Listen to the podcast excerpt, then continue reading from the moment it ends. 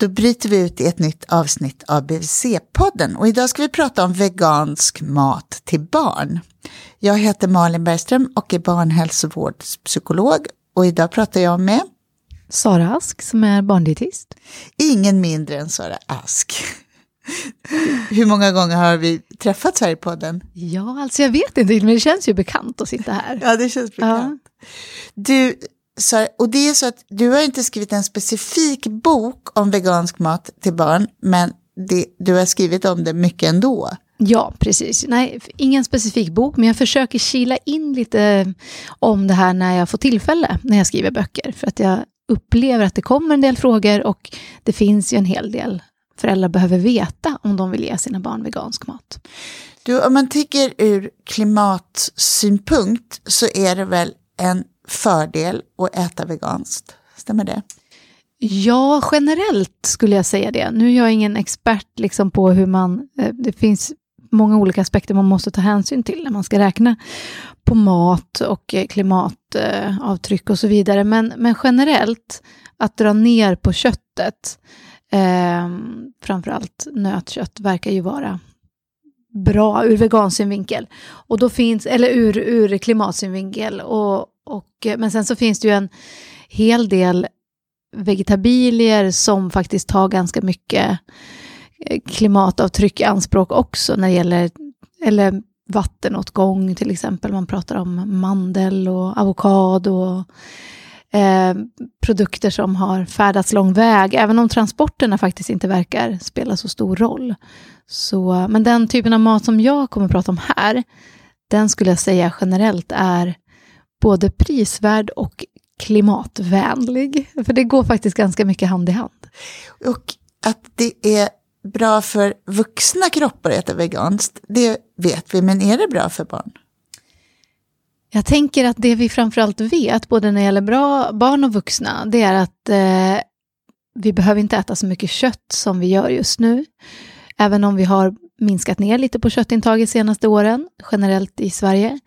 Men eh, att gå över att äta helt veganskt behöver inte, varken för barn eller vuxna, vara svaret eh, liksom på, på ens hälsofrågor. Inte nödvändigtvis att det är jättemycket bättre än någon som äter sig mycket grönsaker, mycket fisk och äter kött ibland.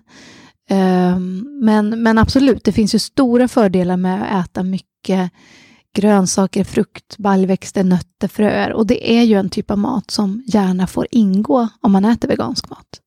Och eh, hur vanligt är det att små barn bara äter vegansk mat? Ja, alltså det skulle jag jättegärna vilja veta, men jag har inte sett några sådana siffror. Däremot så såg jag en undersökning som visade att det var vanligare eller populärare, eller vad man ska säga, nu överlag bland vuxna i Sverige att välja vegansk mat. Och då kan man ju tänka sig att om man som vuxen får barn eller har barn så kanske man också vill att de äter veganskt. Så det är min, min känsla och min gissning att det är någonting som ökar. Och det, finns det risker med det för små barn?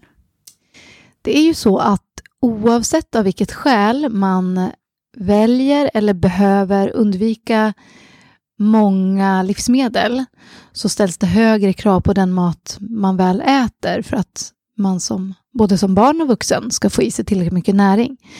Och barn har ju ett större näringsbehov per kilo kroppsvikt. Så för dem så är det viktigare att den mat de äter verkligen är energirik.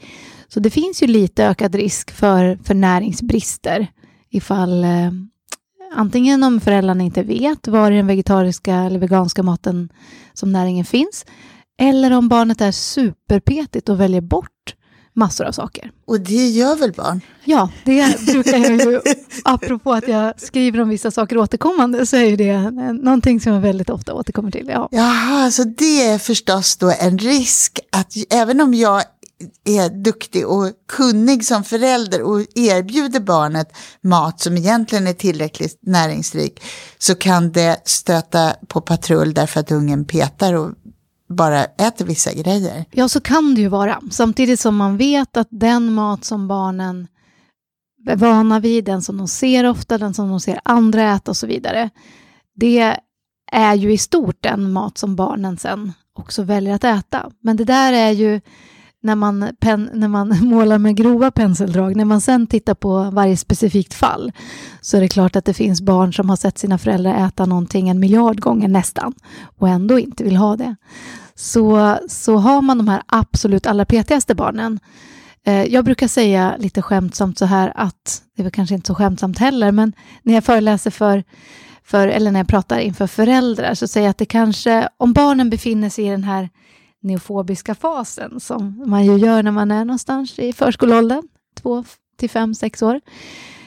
Det kanske, är de väldigt, väldigt petiga då, så kanske det kan vara för, eh, vad ska man säga, för ambitiöst att köra både veganskt, glutenfritt, mjölkfritt, sockerfritt, tillsatsfritt. Alltså, alltså att, att göra en väldigt, väldigt strikt diet under den perioden kan vara lite väl stor utmaning för både barn och vuxna. Om barnen å sin sida också har väldigt bestämda åsikter om vad de anser vara mat eller inte. Det kan hända att det blir väldigt lite kvar. Men, vad är den där neofobiska fasen? Så här, du måste ja, den neofobiska förtydliga. fasen är den fas som både barn, våra människoungar och andra äh, små apungar och schimpansungar och sånt går in i när de våra människoungar brukar gå in i den fasen när de är ett och ett halvt till tvåårsåldern de, det brukar vara i takt med att de själva blir lite mer eh, ska man säga, självständiga, vandrar iväg och inte ligger i den absoluta famnen längre, utan ska börja så smått ta ansvar för vad som hamnar i munnen och inte. Det brukar vara förknippat med en tid när de blir allt petigare. De kan ha gått med på att äta vilken röra som helst innan, men när de kommer i de här åren så brukar det var mycket mer att de vill ha ren mat, inte mat med sås, inte blandad mat. Även om det allt förekommer, det förekommer fortfarande de här som älskar att äta vad som helst under den perioden. Så, så är det någonting som är väldigt, väldigt vanligt i de åren. Och som man tänker sig i evolutionen har varit ett skydd. Precis, ett skydd mot att råka få i sig saker som inte var ätbara. Eh, så det här har ju varit någonting som har varit eh, back in the days väldigt bra, en väldigt bra egenskap. Ja. Men som krockar då om man som förälder har tänkt sig servera ett litet smalt utbud. Liksom. Ja, det kan ju vara så i mm. alla fall. Sen så skulle jag säga att det finns väldigt mycket bland eh, i, i liksom, mycket av den veganska maten som är sånt som många barn ändå gillar att äta jag tänker att vi kommer komma in lite på mer konkret vad man kan lägga på tallriken. Vad eh. tycker du att man som förälder ska veta och kunna då om man ska ge barnet vegansk mat och inte annat? Ja, men jag tänker att det är viktigt att ha respekt för just att eh, barn utvecklas, växer och utvecklas och att det gör att det är extra allvarligt om det är vissa näringsämnen som de inte får i sig. Det säger jag inte för att skrämmas, för det här kan gå hur bra som helst, men att man ändå behöver ha respekt för att det är så. Och att det innebär att man behöver veta just var i den veganska maten finns just den här viktiga näringen. Och ibland blir eh, människor lite provocerade på mig och säger att men det är ju viktigt för de som ger kött också. Ja, det är viktigt för alla att veta var näringen finns, men just det här som jag sa inledningsvis, att i takt med att man tar bort fler livsmedel så, så är det, finns det en större risk att det är vissa näringsämnen som liksom halkar bort med det.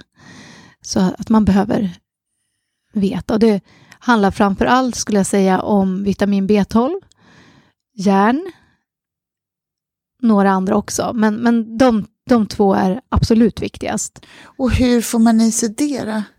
Ja, men Vitamin B12, där är det viktigt att veta att det finns inte naturligt i några vegetabilier. Eh, det finns en spegelvänd form i vissa vegetabilier, men den vet man inte riktigt om man verkligen kan tillgodogöra sig. Så den ser man inte som en, en eh, tillförlitlig källa. Utan då gäller det att välja berikade produkter och eh, om vi pratar liksom om ett barn som är kanske två, tre, fyra år, så att man har, gått, man har lämnat de här spädbarnsprodukterna och kanske gör pannkaka på havre eller sojadryck, då är det viktigt att eh, man väljer en berikad produkt. Och då är det så lite lurigt att de ekologiska produkterna, de får bara berikas med D-vitamin.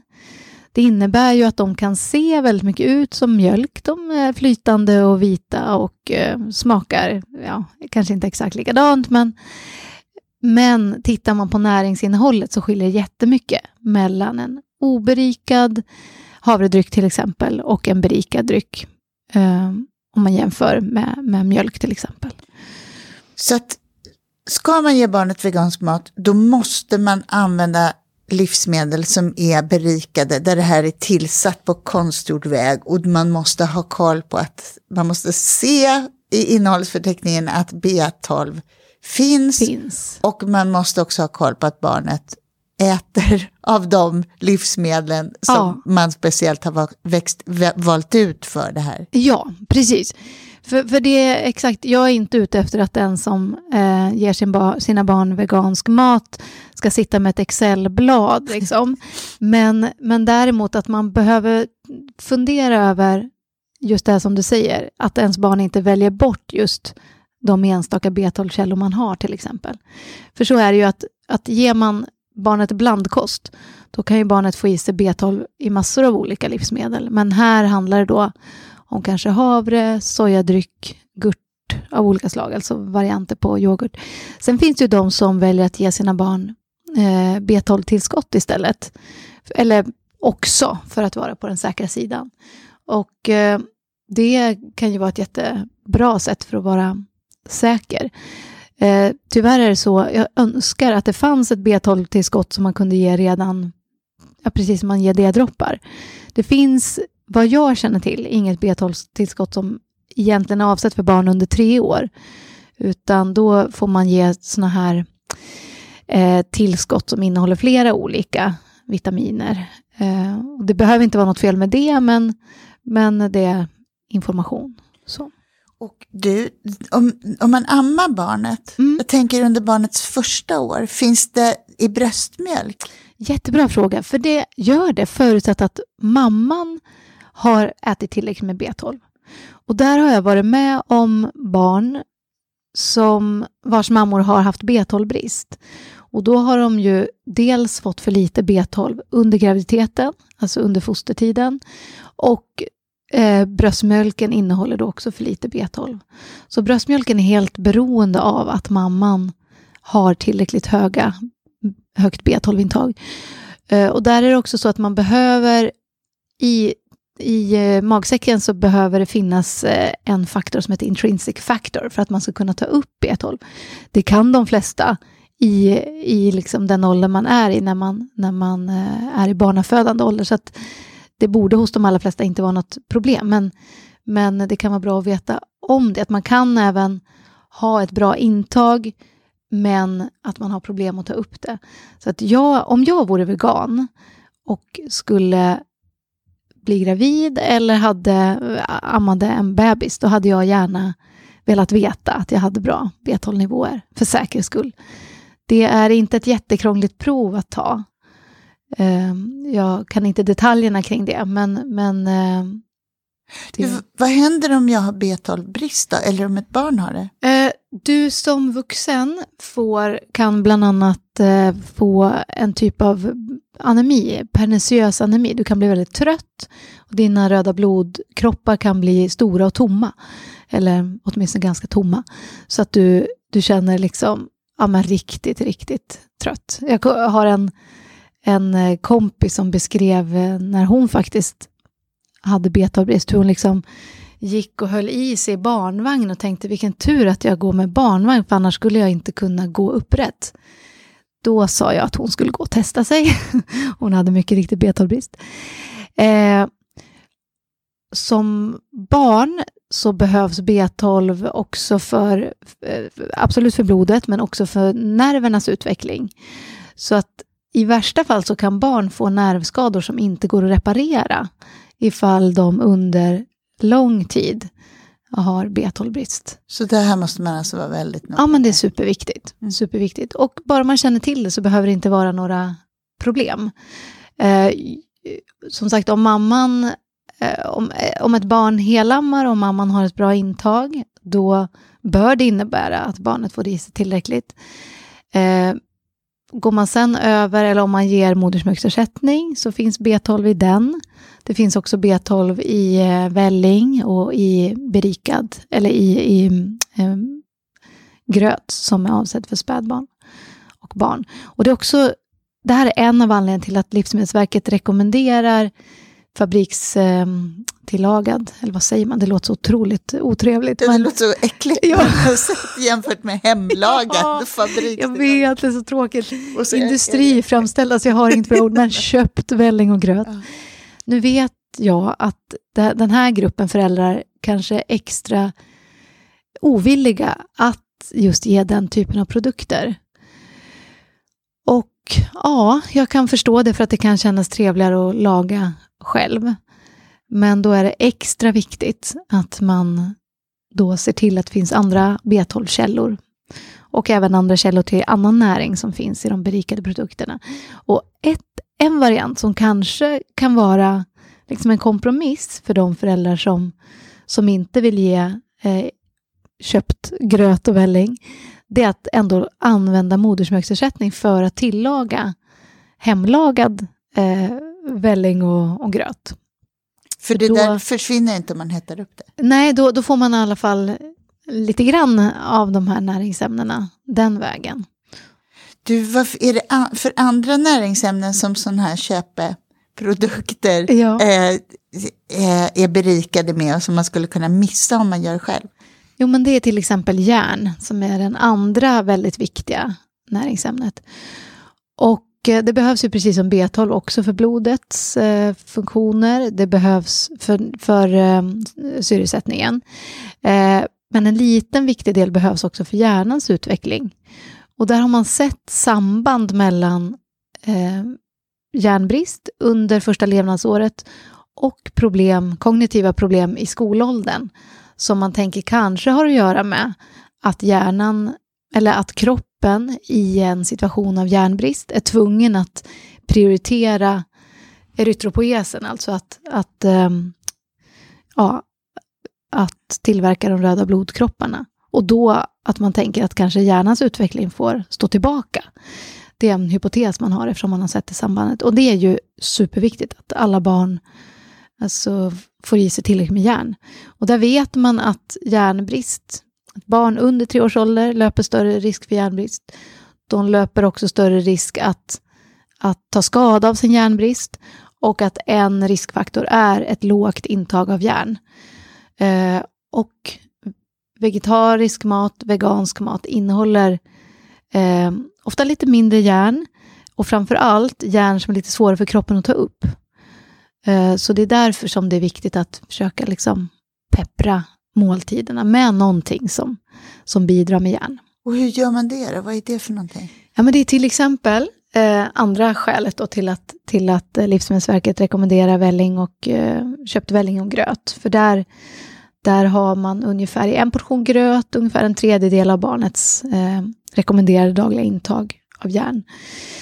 Eh, för det kan man säga att järn, rekommenderat dagligt intag av järn till ett spädbarn är nästan lika högt som för en vuxen man. Bara det att ett spädbarn varken kan eller bör äta lika mycket mat som en vuxen man. Så Så alltså, det måste vara mer högre densitet Exakt. av järn. det, det behövs, ja, det ställs hö högre krav på, på näringstätheten. Så det, och så det betyder egentligen att ett spädbarn behöver äta tre portioner gröt eller någonting annat som innehåller lika mycket järn för att det dagliga behovet ska bli tillgodosett. Ja, eller för att det dagliga rekommenderade intaget ska bli tillgodosett. För det som kan vara skönt att veta ändå, när man blir stressad när man tänker på det här, om man blir det, det är att när man tar fram en rekommendation, till exempel för järn, då utgår man från det man tror är medelbehovet för, för barn i den här ålderskategorin. Sen lägger man på två standarddeviationer för att vara så säker som möjligt på att så många som möjligt av den här populationen innefattas i rådet. Eller att det stämmer överens med deras behov. Och det innebär att de allra flesta har ett faktiskt behov som är lägre än det rekommenderade dagliga intaget. Men man vet ju aldrig vilket barn man sitter med. Man kanske har ett barn som faktiskt har ett jättehögt behov. Mm. Så att det är ändå någonting att sträva efter. Eh, Men förutom gröt då? Vad, Ja, precis. Eh, förutom gröt. Men baljväxter av olika slag är superbra när det kommer till nästan allt. Utom B12. Innehåller inget B12, men innehåller bra med järn, med zink, med lite selen, bra protein, bra med fibrer. Det är många barn som är hårda magen till exempel. Det blir man inte lika lätt med baljväxter. Det är klimatsmart, det är billigt, det är liksom, jag kan inte sluta prata. Enda problemet är att det har så himla tråkigt namn. Ja, jag tänker Ja, det. Jag, jag ja. ser bara framför mig så här jättetorra, gula, Jag vet. äckliga saker. Jag vet. Så när jag, när jag föreläser om det här så brukar jag alltid, precis när folk tänker i huvudet så här, men gud vilken tråkig dietist som pratar om baljväxter, då bara drar jag på med massa härliga bilder på så här, ja men krispig falafel eller friterad tofu, alltså sånt här som ser verkligen göttigt ut. Eh, för, för jag tycker att det finns väldigt, väldigt mycket, det är ju så här att skulle man ställa sig och steka kött bara rakt av, utan att krydda, utan att göra någonting, det blir ju inte supergott heller. Så på samma sätt så behöver man eh, Piffa upp. piffa upp baljväxterna eh, och kanske i bästa fall i framtiden hitta ett roligare namn.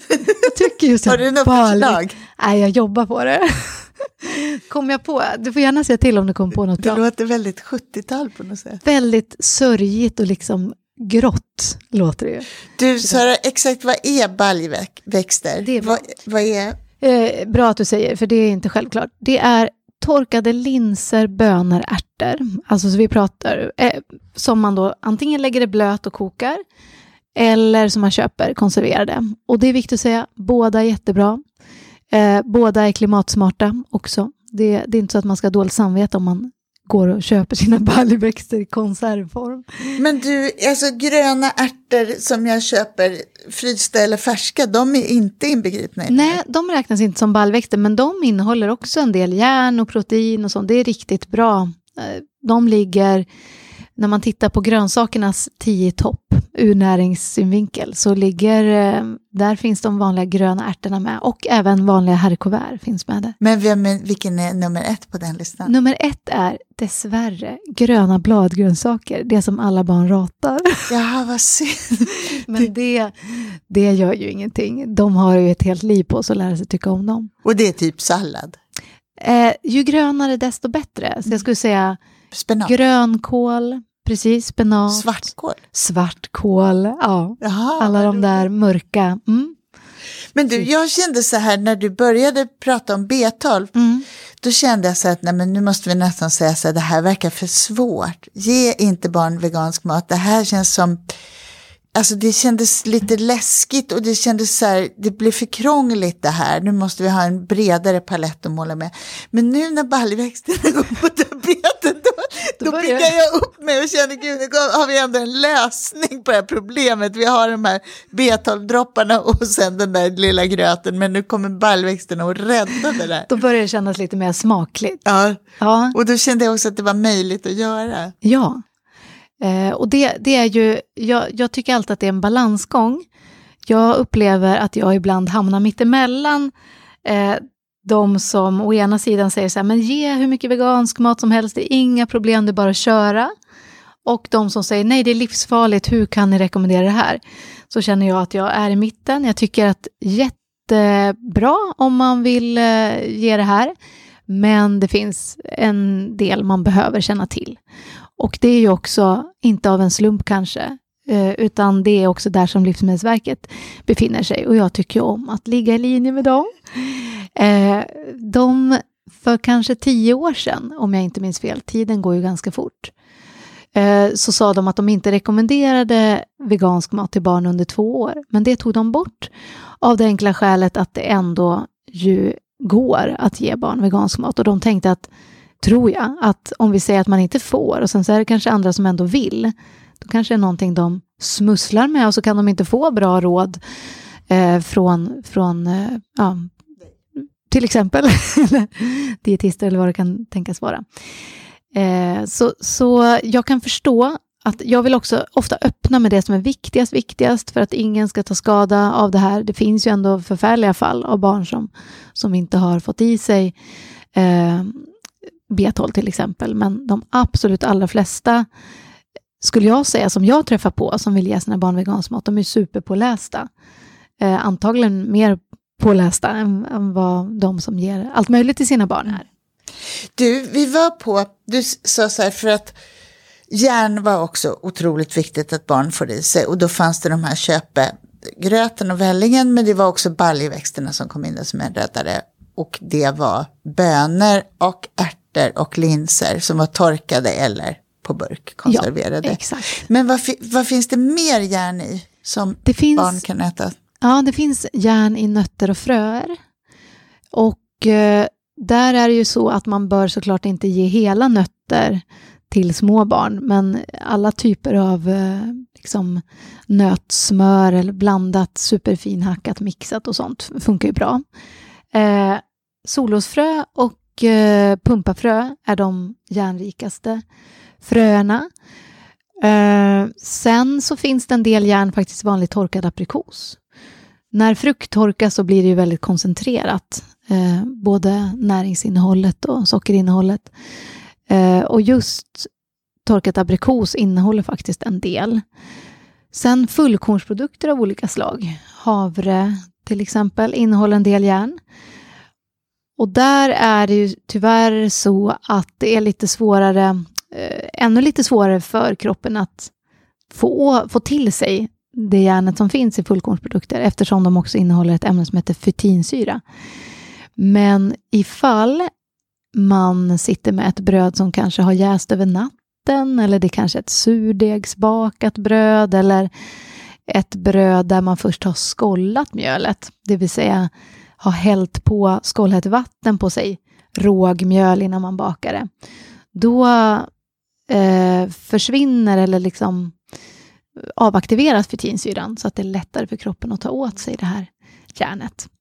Och sen det som många känner till, att C-vitamin hjälper upptaget av järn i vegetabilier. Alltså hjälper kroppen att omvandla järnet i vegetabilier till det som är lite lättare för kroppen att absorbera. Och då måste man äta det inom, så här, snabbt efter varandra? Jag vet faktiskt inte hur snabbt efter, men jag, jag har sett vissa, vissa fallrapporter, eller vad man ska säga, i anslutning till, brukar jag kalla det för. Men säg att man äter mat och man har lite röd paprika till, eller att man äter eh, lite apelsin efter, några klyftor. Det behöver inte vara några jättestora mängder, men det har faktiskt, eh, i de studier jag har sett, så har det ganska stor effekt. Faktiskt. Så det kan ju vara bra, av flera skäl. Jag tänker att eh, frukten och grönsakerna bidrar ju med annan näring också. Du, när du beskrev nu de här torkade aprikoserna och de här fröerna och nötterna och så. Det lät så här väldigt nyttigt alltihopa. Hur är det med fett? Mm. Behöver inte barn det som växer mycket? Jo, men det är jättebra. Det finns ju lyckligtvis väldigt mycket fett och protein i nötter och fröer. Aha. Eh, de är små, vad ska man säga, ja, små superenheter av all typ av näring. Det är ingen slump att det dyker upp over and over again när man pratar om var finns det bra fett, var finns det bra det ena och det andra.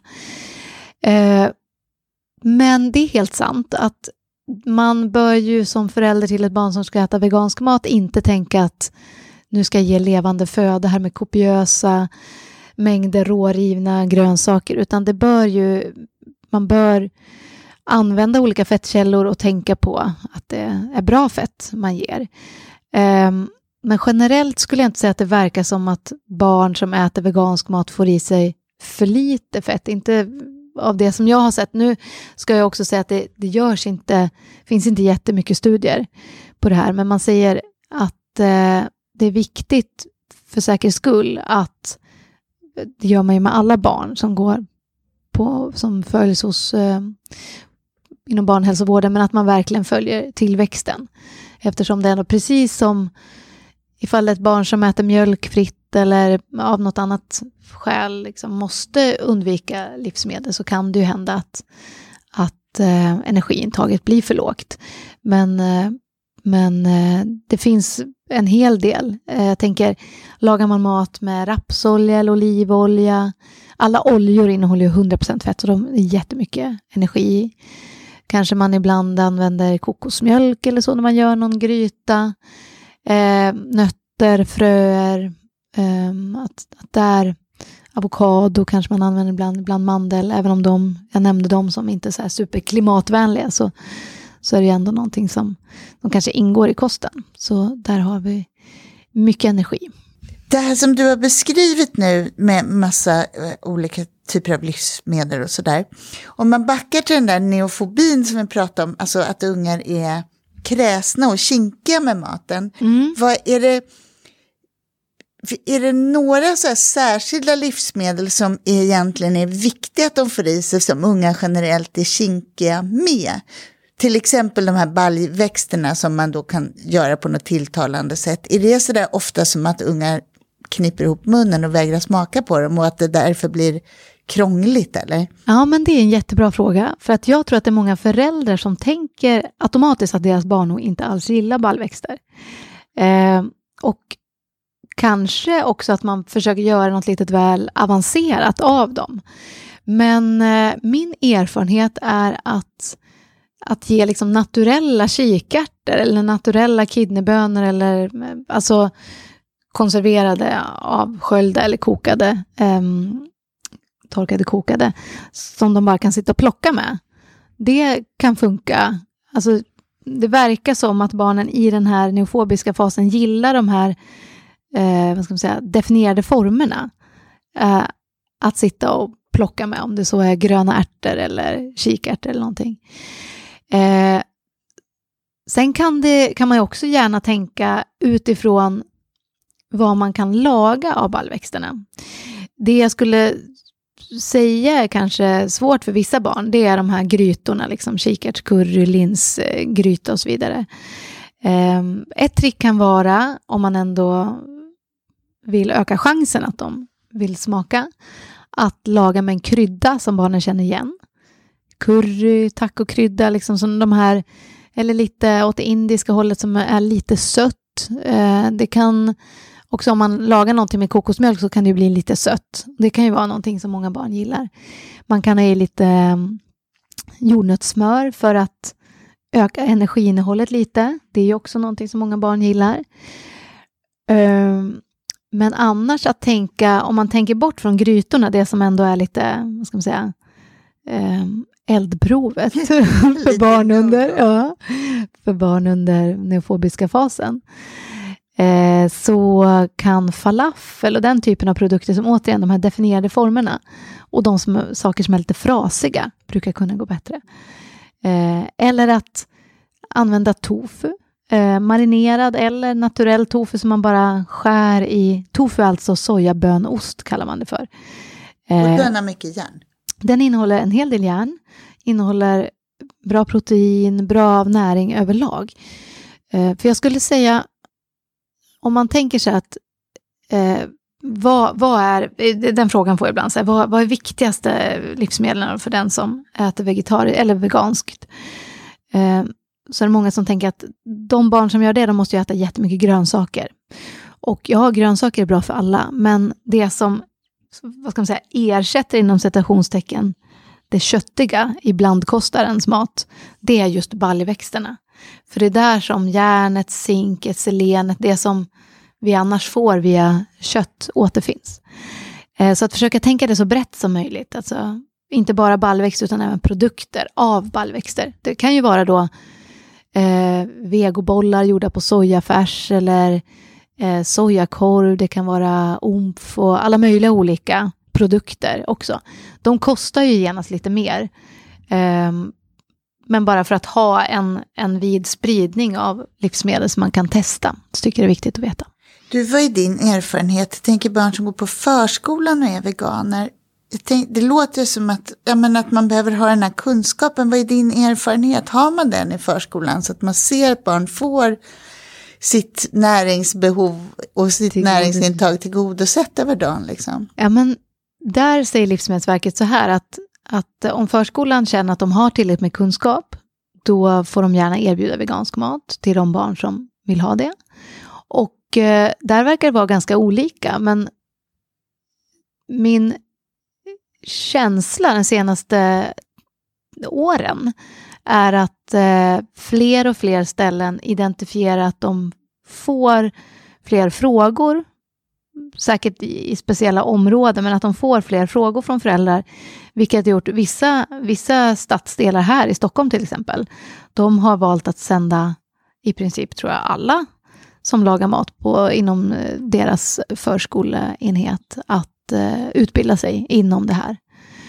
Eh, för att just få kunskap. Vilka råvaror ska vi laga maten på för att vara säkra på att barnen får i sig det de behöver här på förskolan. Sen så är det ju alltid föräldrarna som ansvarar för att, att barnet i slutändan får liksom de eventuella tillskott som behövs och så vidare. Det kan ju till exempel vara aktuellt att fortsätta med D-droppar längre eftersom, alltså i vanliga fall så säger man ju upp till två år, men de här barnen ehm, eftersom D-vitamin i vanliga fall, förutom solen, då fås via fet fisk och ägg och berikade mjölkprodukter, eh, berikat matfett. Så för de här barnen som undviker ägg och fisk så blir då berikad havre och sojadryck och berikat fett kvar. Då kan det hända att de inte får tillräckligt mycket och behöver fortsätta med D-droppar. Och är man minsta lilla osäker på hur det är så rekommenderas man att fortsätta för att det blir inte för mycket ifall man äter D-vitamin lite grann i maten och får dropparna utöver det.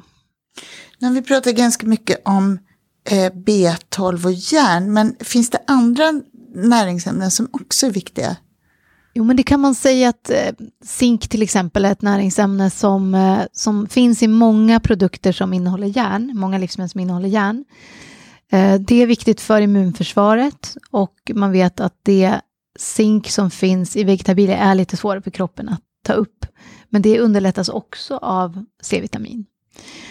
Eh, men kanske att det är lättare om jag går i andra änden, att jag säger så här, det här är de typ fem viktigaste livsmedelskategorierna att eh, ha på veganmenyn. Ja. ja. För då skulle jag ju säga då de här fantastiska baljväxterna, och då är det för att de både bidrar med protein och järn och zink och selen och ja, många olika. Heja baljväxterna. Heja, he, heja. Jag sa någon gång eh, i något sammanhang att en dag utan en baljväxt är en förlorad dag. Det kanske Sara, lite du håller på, jag känner hur du glider iväg här ja. i något som... Bevingade ord. ja, men då har vi dem.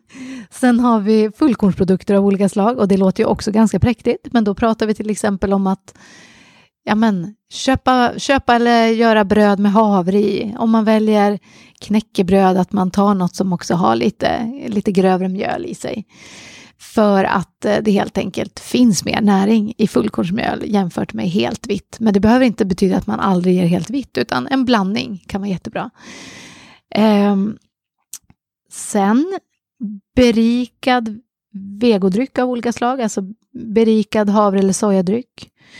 Eh, rapsolja, eller raps fett gjort av rapsolja. Och det är för att i vegansk mat så finns det väldigt lite omega-3, alltså den fettsyra som man bland annat behöver för hjärnans utveckling som barn som äter fisk, det brukar ju inte vara någon sådär superpoppis mat bland barn alla gånger, men i fisk finns bra med omega-3. Så om man inte ger fisk, eller om barnet inte vill ha fisk, eh, så är rapsolja extra viktigt. Men Svenska livsmedelsverket ger inte några rekommendationer om att man ska ge omega-3-tillskott till barn som inte äter fisk. Det, det, är en ganska vanlig fråga, tror jag, som, som man kan få som BHV-sköterska. Eh, däremot ifall föräldrarna ändå vill ge omega-3-tillskott så är det ingenting som hindrar att de gör det. Eh, vill de ge, jag tänker är man vegan så kanske inte sannolikheten är jättestor att man vill ge just fiskoljetillskott, men man kanske vill ge algolja. Och då är det viktigt att veta att den inte innehåller mycket jod. Eh, för att jod är visserligen viktigt, men, men inte i hur stora doser som helst. Att, att man kollar upp att det är ett tillskott som, eh, som är godkänt av eh, till exempel av eh, EFSA, av eh, Livsmedelsverket inom EU. Och att man inte överskrider den eh, rekommenderade dosen för barn. För med omega-3 gäller som med allt annat att det inte ju mer desto bättre, utan lagom är bäst.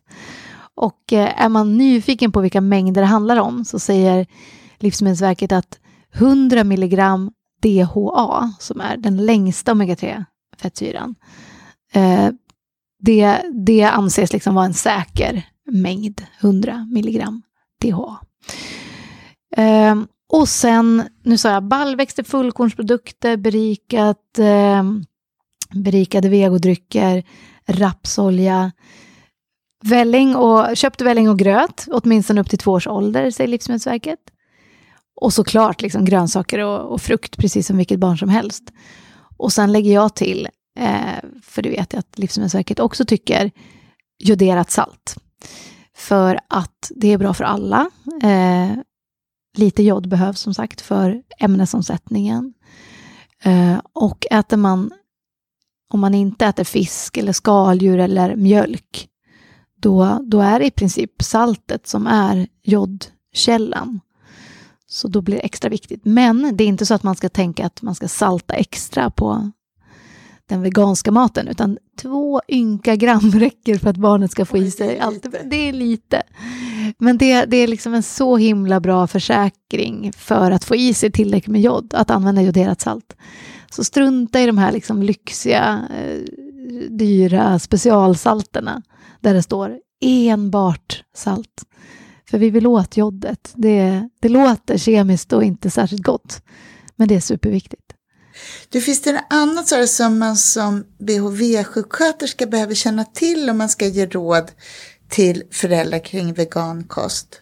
Jo, men det kan vara så att man har väldigt pålästa föräldrar som märker eller som vet om att eh, D-droppar, vanliga D-droppar framställs genom att man, jag vet ju inte hur det ser ut, men typ den här processen att man låter ultraviolett ljus lysa på ullfett och så extraherar man D-vitamin ur det. Wow.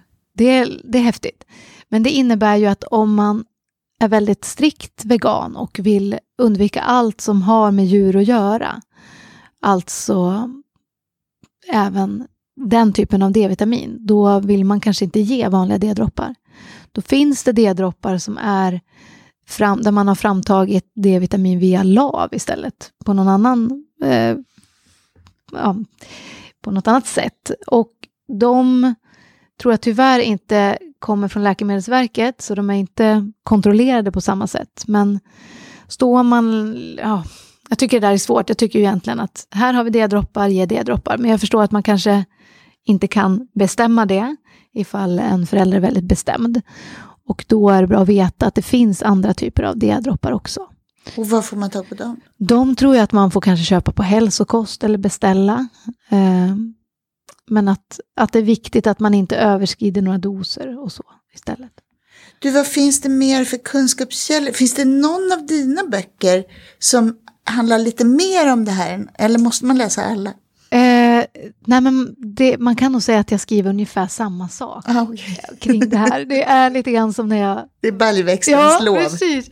Nej, men jag guidade under, min, I min ungdom guidade jag på Vasamuseet och kände så här, sjutton kan jag inte ändra den här historien? Nu har jag sagt den så många gånger. Men det, den historien gick ju inte att ändra. På samma sätt så, det här är lite grann, this is what it is. Um, i min senaste bok som vänder sig just för BHV-sköterskor, där har jag kanske försökt liksom sätta mig in i lite mer de frågor som en BHV-sköterska får. Vad heter den? Den heter eh, Prata mat med småbarnsföräldrar. I mina kokböcker, där har jag väldigt många exempel på mat som man kan laga. Alltså mera vego, ännu mera vego och allt samlat i mega vego. Eh, där har jag väldigt många recept på just baljväxter, bland annat för att jag kände att jag vill visa svenska folket att det här är jättegod mat. Det kan bli jättegod mat. Och jag har inga köttersättningsprodukter, Inte för att jag tycker att det är dåligt, utan för att jag tänker att vill man göra en korvstroganoff på sojakorv så kan man ju bara använda vilket recept som helst. Jag tänkte att det var viktigare att visa hur baljväxterna kan stå på egna ben, de stackarna. Det kan de nämligen, de behöver bara hjäl lite hjälp på traven. Eh, sen har Livsmedelsverket en bra eh, text om vegansk mat för barn.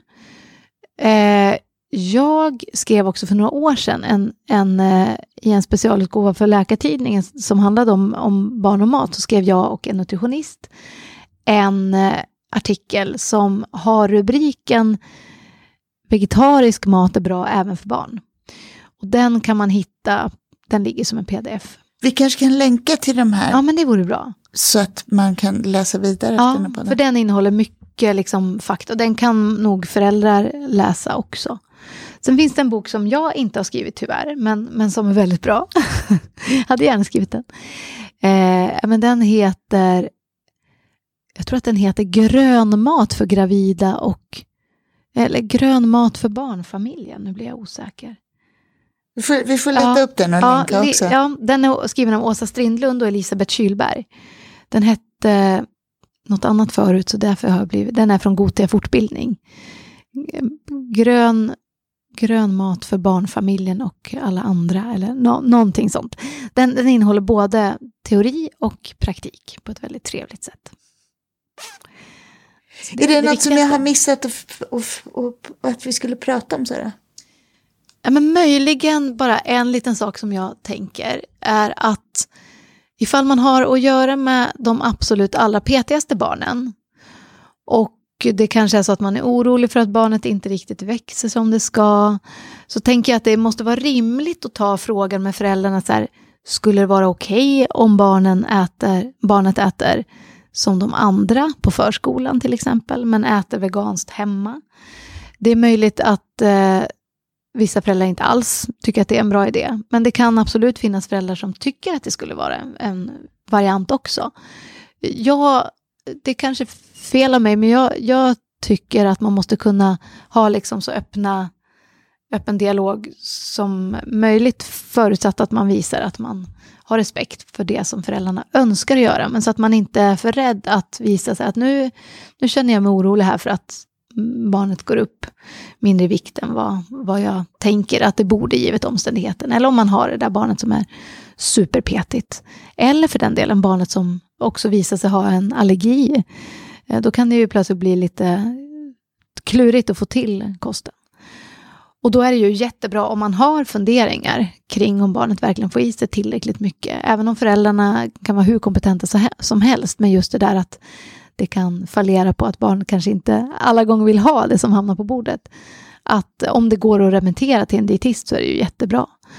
Där vet jag till exempel inom i vissa delar av landet så tror jag att det är så att eh, väljer föräldrarna vegansk mat så får de automatiskt en, en remiss till en dietist för att säkra att de har tillräckligt kunskap. Men jag, jag förstår att det är väldigt varierande, att det finns andra som kan vara i större behov av dietistkontakt. Men om det går, att det är bra. Får jag bara fråga en sak utifrån min okunskap. Om man tänker vegetarisk mat kontra mm. vegansk mat för barn, det vill säga att barn äter mjölkprodukter och kanske ägg och sådär. För jag antar att det ingår i en vegetarisk kost. Ja, exakt. är det så att man behöver vara lika noggrann där eller är det en Ja, men det är ju också en jätte, jättebra fråga. När det gäller B12 och, och D-vitamin, då behöver man sällan vara, alltså förutsatt att barnet äter mjölkprodukter och ägg ibland och så, då behöver det inte vara något eh, bekymmer. Men däremot så kan det faktiskt vara så att barnet som äter då det man kallar för laktovegetarisk mat, alltså inkludera mjölkprodukter, kan faktiskt ibland löpa större risk för järnbrist eftersom de kanske då baserar flera av sina rätter på ost och gräddsåser och mycket halloumi, att det inte blir så mycket av de fina baljväxterna, du hör.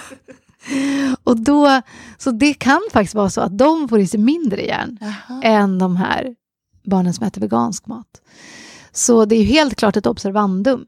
Alltså alla som utesluter kött av något skäl, eh, där där är det ändå ett, en ökad risk för att man inte får i sig tillräckligt med järn. Så man behöver känna till vad man ska satsa på istället. Jag måste bara säga så här lite avslutningsvis att jag sitter och ler för mig själv därför att jag var nämligen på 1970-talet så var jag ett väldigt petigt barn, ett litet blekt smalt barn, kort. Det låter ju som jag. Ja. Och jag slutade äta kött när jag var kanske 13 år jag, och blev vegan och det fanns liksom knappt ens på 70-talet. Så den här baljväxtens lov och det här köttet om B12 och järn, det är ju vad jag är uppväxt med från mina föräldrar. Och på den tiden så var det enda baljväxter som fanns, det var ett evigt sånt här blötläggande Ja. av bönor som man fick köpa in och skumma källarbutiker och hålla på och blötlägga och sådär. Ja. Så att jag är uppväxt precis med det här. Då är tacksam att du har sett så vänlig ut. Jag tänker att det kanske inte bara är härliga minnen då. Jo, jag hade ju valt det själv. Ja. Men jag kan ju vara, vara glad nu när du ger mig lite mer kunskap att mina föräldrar var så noga. Då. Verkligen. Nervsystemet på sin plats, pigg och nyter. Ja. Nej, men superviktigt, Ja, verkligen. då ska vi bryta ut från det här avsnittet. Tack snälla Sara. Tack själv för att jag fick komma hit igen. Tack.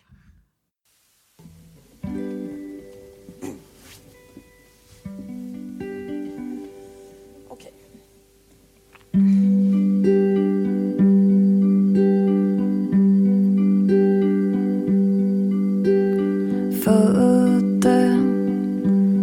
barn till Björn Olsson. Solen bröt fram precis när mitt barn kommit ut. Låg i en pöl av svett. Barnmorskan sa jag såg din spelning på Luleå kulturhus. Hörde fåglarna sjunga om vår. Har alltid velat känna